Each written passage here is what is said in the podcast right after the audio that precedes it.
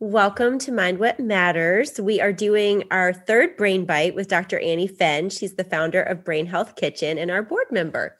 To, this morning, we're going to talk about some very simple ways that you can make changes to your cooking routine that are very small, kind of, you won't even notice that you're doing them, but healthier choices um, while you're cooking. So, we're going to just dive right in. Hi, Annie.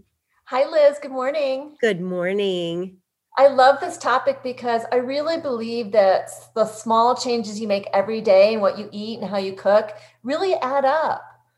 Yeah, they definitely do. And, you know, I think one of the things that shocked me the most on all of the podcasts that I've done is just the amount of sugar that we are consuming in our diets and just how outrageous the added sugars are to all, especially the, the processed foods that we're having.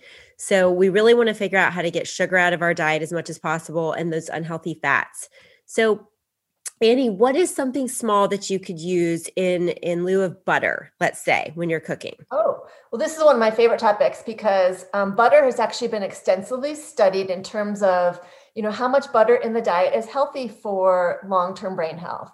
And in the Mind Diet study, they actually came up with a recommendation that you shouldn't eat more than a tablespoon of butter a day, which is, is right.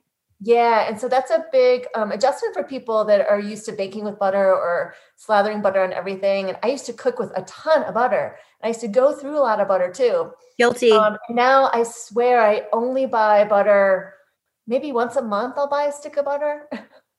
I really just don't have that much use for it in my cooking. And when I do use it, it tastes you know delicious and rich, and it's really special. So what I've what I've done mostly is swap in other things like olive oil and um, other types of avocado oil and pecan oil in my baking. Ooh, so, I like that one that you had in your right hand. That's my favorite avocado oil. Oh yeah, this one. Yeah, I like this one too. Um, pecan oil is really high in polyphenols and healthy fats like monounsaturated fats. If you can find pecan oil, it's a great um, substitute for butter for high heat cooking. Where do you find that, Annie? Because I haven't seen that one just you know on the average Trader Joe shelves. Is it at Whole Foods? Um, I get this on Amazon actually. Ah, okay. Yeah. And um, it's it's it's a great thing to have in your kitchen. It's a really clean oil.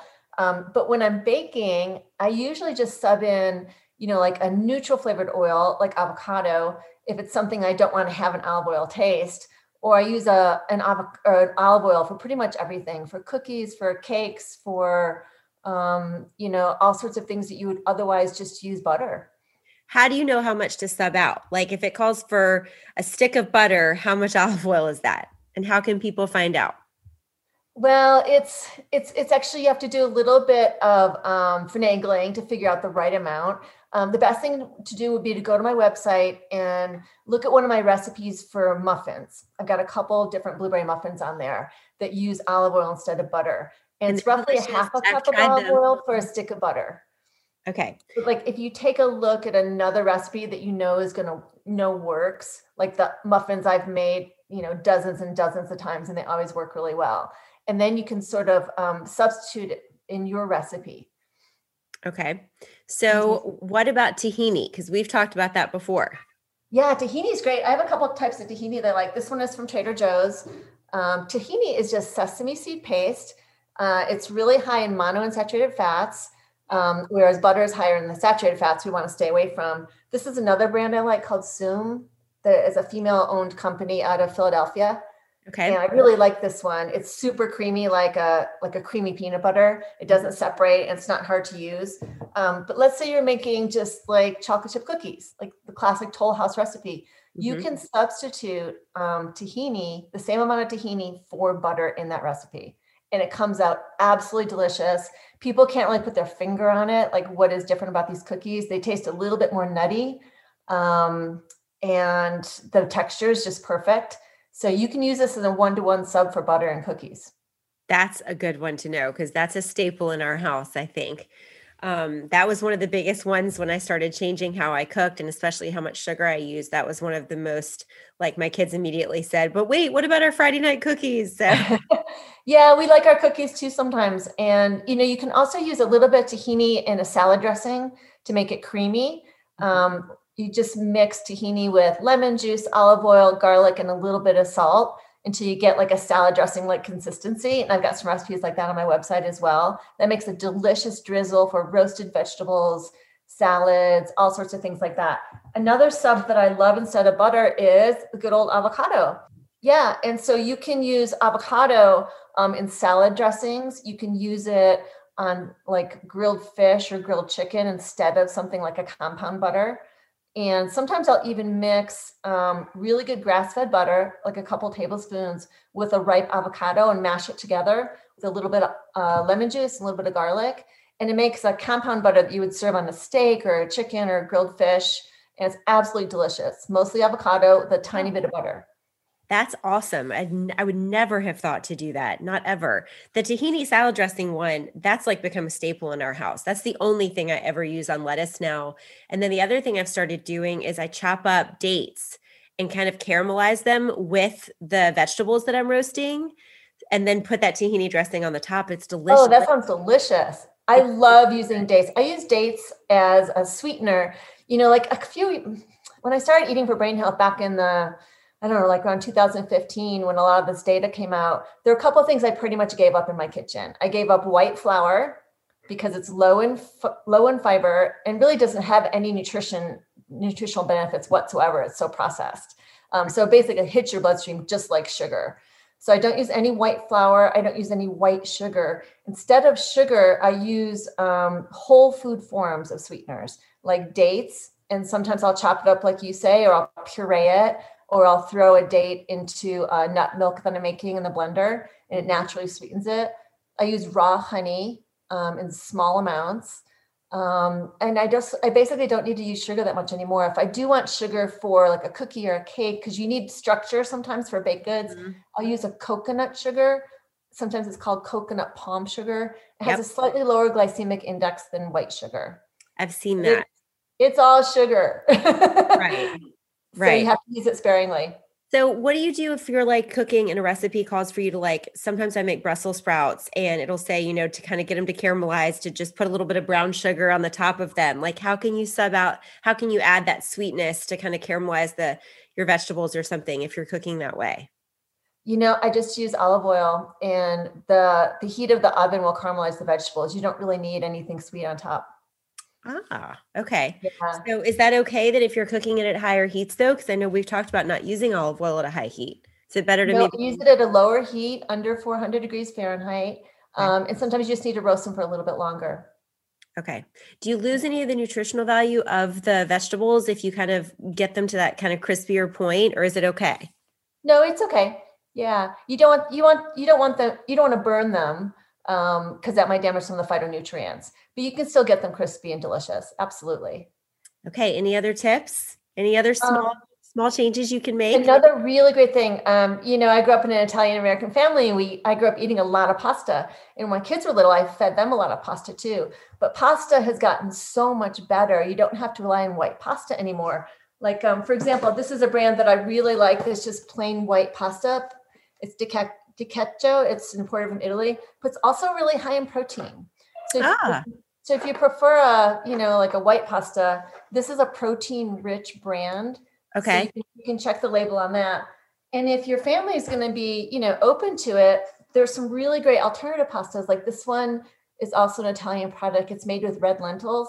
It's mm-hmm. high in fiber and it's high in protein, and it tastes really delicious you know, it used to be that some of these gluten-free pastas had a really gummy texture. Yeah, they weren't. I didn't really like them at all, honestly. Um, but these are getting so much better. Another good option is just go for a whole wheat. Mm-hmm. And again, the the whole wheat um, pastas have gotten so much better as well. This one has like six grams of fiber in each serving, mm-hmm. as well mm-hmm. as six grams of protein, which is huge. It's about three or four times more than a typical white pasta. And you can also find the ones that are like made, like you said, out of lentils, or um, there's another one that I just started using. It starts with a B. Um, you're probably going to know what it is. Um, it has like a red box. Uh huh. Is it maybe out of quinoa? Maybe. I don't know. There's so many different new grain. grain there's a lot that you can try that are actually yeah, so really just good. experiment and try those things. Um, another thing I love subbing out is I don't use much white rice anymore, mostly because it has a, a low you know, a high glycemic index and you want something that's got a lot more fiber that's not going to hit your bloodstream like sugar and initiate an insulin response. So I use um, cauliflower rice a lot. Mm-hmm. I don't know if you've ever made that. You can make it from scratch really easily by putting um, pieces of cauliflower florets in a food processor and then just pulse it until it looks like rice. And you can also buy it in the frozen food section. And this is a mm-hmm. really um, good brand. It's organic. Um, it costs a couple dollars. It's not expensive at all. And what you do is you just cook this just like rice. You just saute it in a pan with a little bit of olive oil. Maybe you put some garlic and salt in there. Um, sometimes I make uh, like fried rice for breakfast a lot for my kids. Yum. And what I would do is, is saute the cauliflower rice um, and then add as many vegetables I have in my vegetable bin that I think that they will eat. And sometimes I'll put a fried egg on top or put some scrambled eggs in there too. Little um, soy sauce. But it makes a really good breakfast. Do you do soy sauce in there too? Yeah, sauce, dash of honey, and sriracha.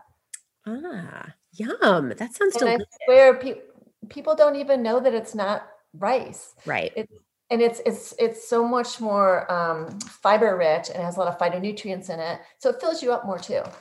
It's, and it's again, it doesn't hit your bloodstream like sugar. I think that's something that no one realizes when you're eating either white rice, white flour, um, white sugar. They're like all the same. Your body treats it the exact same. It's just like eating a big cookie almost. Exactly. It's like eating a big cookie, yeah. which every once in a while we like to do. Another rice I really love is called forbidden rice or mm-hmm. black rice. And I don't know if you can tell, um, but it's a purplish black rice. Yep. And the pigment in forbidden rice, it's the same phytonutrient in blueberries that is makes our um, it's good for our brains. It actually helps protect memory because it's rich in anthocyanin. Oh wow. I really like forbidden rice. It's got a really nice, sweet, nutty flavor. And um, I also also love using farro instead of rice. So this farro is wheat berry. Yeah, and you cook it up. You can cook it in your instant pot. You can cook it just on the stove top. You can cook it just like pasta and boil it and then mm-hmm. strain it. So you don't have to worry about the ratio of water to farro, you right. know, like you do when you're steaming rice. And you can make lots of grain salads out of this. You can use it just like pasta. You can use it just like rice um, and it's going to be really satiating and delicious, nutty flavor. Let's talk about smoothies for a second because I think there are a lot uh-huh. of moms out there that are doing smoothies for their kids every morning and they're putting lots of like added sugars unintentionally, but with like apple juice or, you know, other types of juices that they add in. So, what do you suggest to kind of help just lower the sugar content of smoothies just a little bit? Um, avocado is like a secret ingredient. It makes it creamy and smooth. It gives it a lot of fiber. It gives your smoothies just this oomph. And you don't really taste the avocado, honestly. Mm-hmm. So, one of my favorite smoothies is to use um, frozen bananas. And that's really the only source of sugar in the smoothie. And then I'll add um, frozen blueberries or blackberries or raspberries, whatever I have in the freezer, um, and a small avocado. Mm-hmm. And then I fill it up with some coconut water too, or just plain water is fine. That's what I use. Yeah, yeah. coconut water. Except for you have to be careful because some of those have a lot of added sugars too. Yes, absolutely. You need to get a, a brand that doesn't have any added sugar in it. Um, another thing you can put in your smoothies is cauliflower, frozen cauliflower. Which no, really gross, but it's you don't taste it, and it just gives the smoothie more fiber and um, you know a certain amount of um, you know body to it. Awesome. Mm-hmm. Well, Annie, this has been so helpful. Thank you so much. I cannot wait to try the avocado in the smoothie. That sounds like really gross. I'm not going to lie, but I bet you're right. I bet you can't taste it. I mean, I dump spinach in mine all the time. So what's the yeah. difference? Yeah, and that smoothie recipe is on my Instagram feed, and um, I can dig it up for you if you can't find it. But it's it's I just posted it, I think a, a couple weeks ago. Okay, well we're gonna we're, we're, gonna post all of your in, um, information um, with this to how to get to your website and all of your yummy recipes. Fantastic. And if you guys have any questions, just let me know. All right. I can't wait to do our next brain bite. Thank you so much. Me too, Liz. Thanks for having me. Okay. Bye. Bye bye.